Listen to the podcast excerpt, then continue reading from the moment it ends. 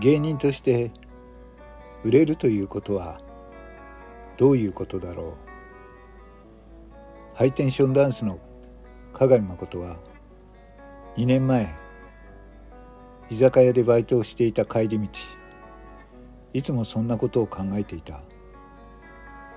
注文を取り皿を洗いスタッフと談笑しそして「お疲れ様でした」と言って帰る月明かり。自転車をこぎながら「俺は何をしてんだろう」などと思いながら月を見上げていた。あの時芸人として売れるってどんな感じなんだろう。そんなことを思いながら月を見上げていた。先月移り住んできたこの勝どき橋のタワーマンション。このマンションのベランダから月を見上げながらそんなことを考えていた。去年の漫才グランプリで優勝してからそれこそ毎日が変わった。スケジュール表は半年先まで真っ黒で朝起きてマネージャーが運転する車に乗りそしてテレビ局のスタジオ入りやロケ地日によっては飛行機に乗って遠いロケ地にまで向かう。たまにお笑いの舞台にも出る。舞台に出るたびに思う。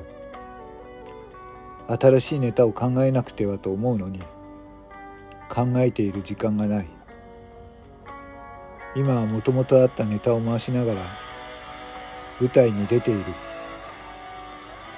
最近になってそれこそ去年の末から自分たちのことを知ってくれた人たちはそのネタでも大いに笑ってくれている。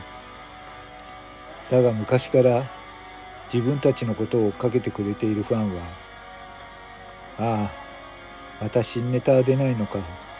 ときっとがっかりしているに違いない。鏡誠はそれがジレンマだった。たとえ売れたとしても自分たちは漫才師のそのポジションはずっと忘れない。そう心に決めていた。なぜなら今まで見てきた売れた漫才師もテレビに出始め漫才以外のことをやってそしてその漫才自体が面白くなってくなっていた。そういうのをずっと見ていたからだ。鏡誠は素直にかっこ悪いなぁと思っていた。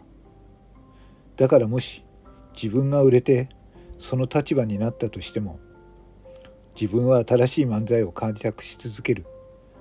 常に新しいネタを用意してそこで勝負して笑いを勝ち取る。それが自分の理想とする漫才師の姿だった。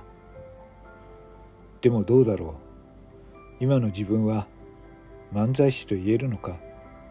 テレビタレントにはなっていないか。そう思うようになっていた。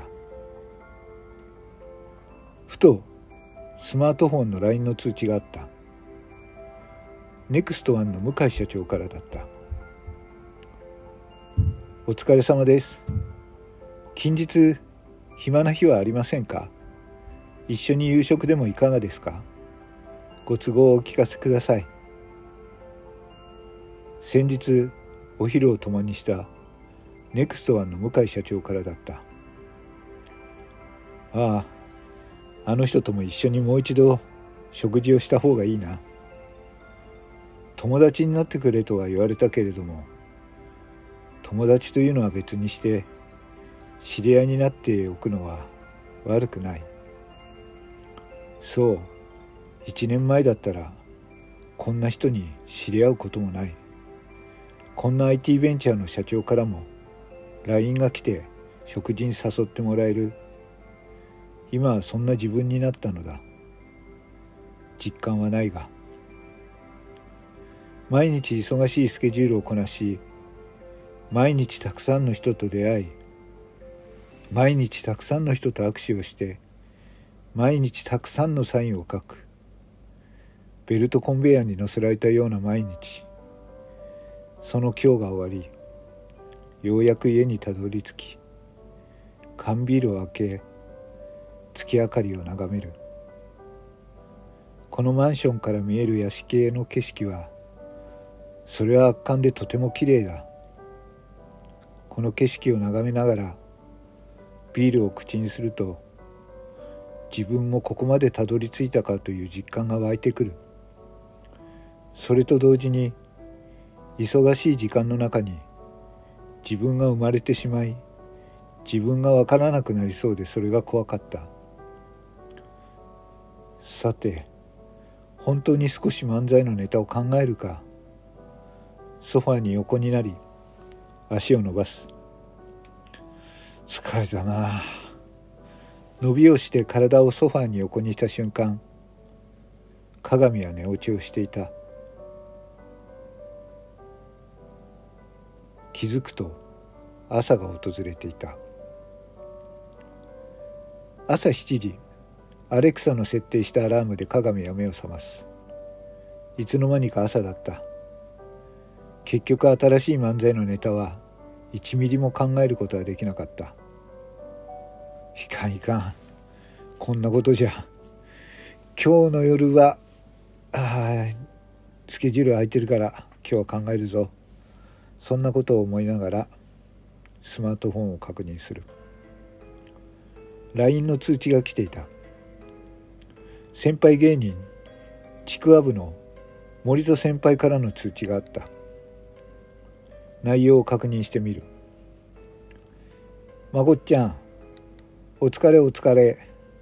あんなビッグニュースや。ビッグバルブの松田さんからお前のこと聞かれてあいつらと一緒に飲みたいね。お前の電話教えてくれって言うから教えとった。多分直接電話行くと思うからよろしく頼むわ。お前もとうとう松田さんから地域にお誘いが来るようになった。えらいこっちや頑張ってな。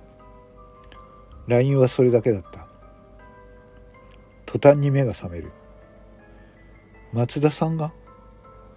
あのビッグバルブの松田さんが俺に連絡をよこすって。嘘だろ？どういうことだ？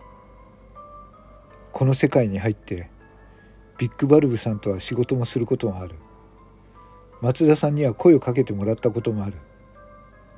やはりオーラが違った。その人から電話が入る。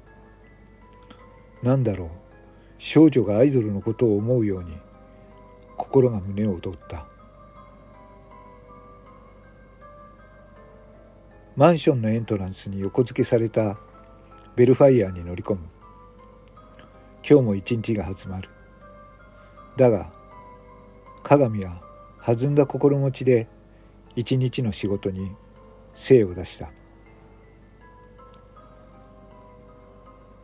午後2時。その瞬間はやってきた。LINE の電話が鳴る。すぐに電話が出た「おおまこっちゃん。お疲れお疲れ。松田やけど。いや頑張ってるな。忙しい。なあ一度ハイテンションダンスの2人と一緒に飲みたいと思ったんやけど時間ある？あはい。いつでしょうか？あ今日や今日。今日どうや？ああはい。あの大丈夫です。今日時間あります。それはよかった。じゃあ何時かな？9時過ぎには伺える。じゃあ夜10時や。10時にな。赤坂のセンチュリオンホテル。センチュリオンホテルわかるか？その34階のフロアで俺ら飲んどるからそこに来たってや。あわかりました。センチュリオンホテルの34階ですね。ああ杉尾も一緒に来いな。な一緒に頼むな。ああこれは大事なことなんやけど忘れとった。男ばっかで飲んでも色気ないやんか。なんかおすすめの女の子56人セッティングしてや。頼むや。女の子ですか？56人？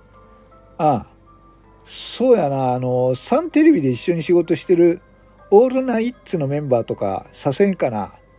あの辺の可愛いところちょっとかけて、声かけてみてくれや。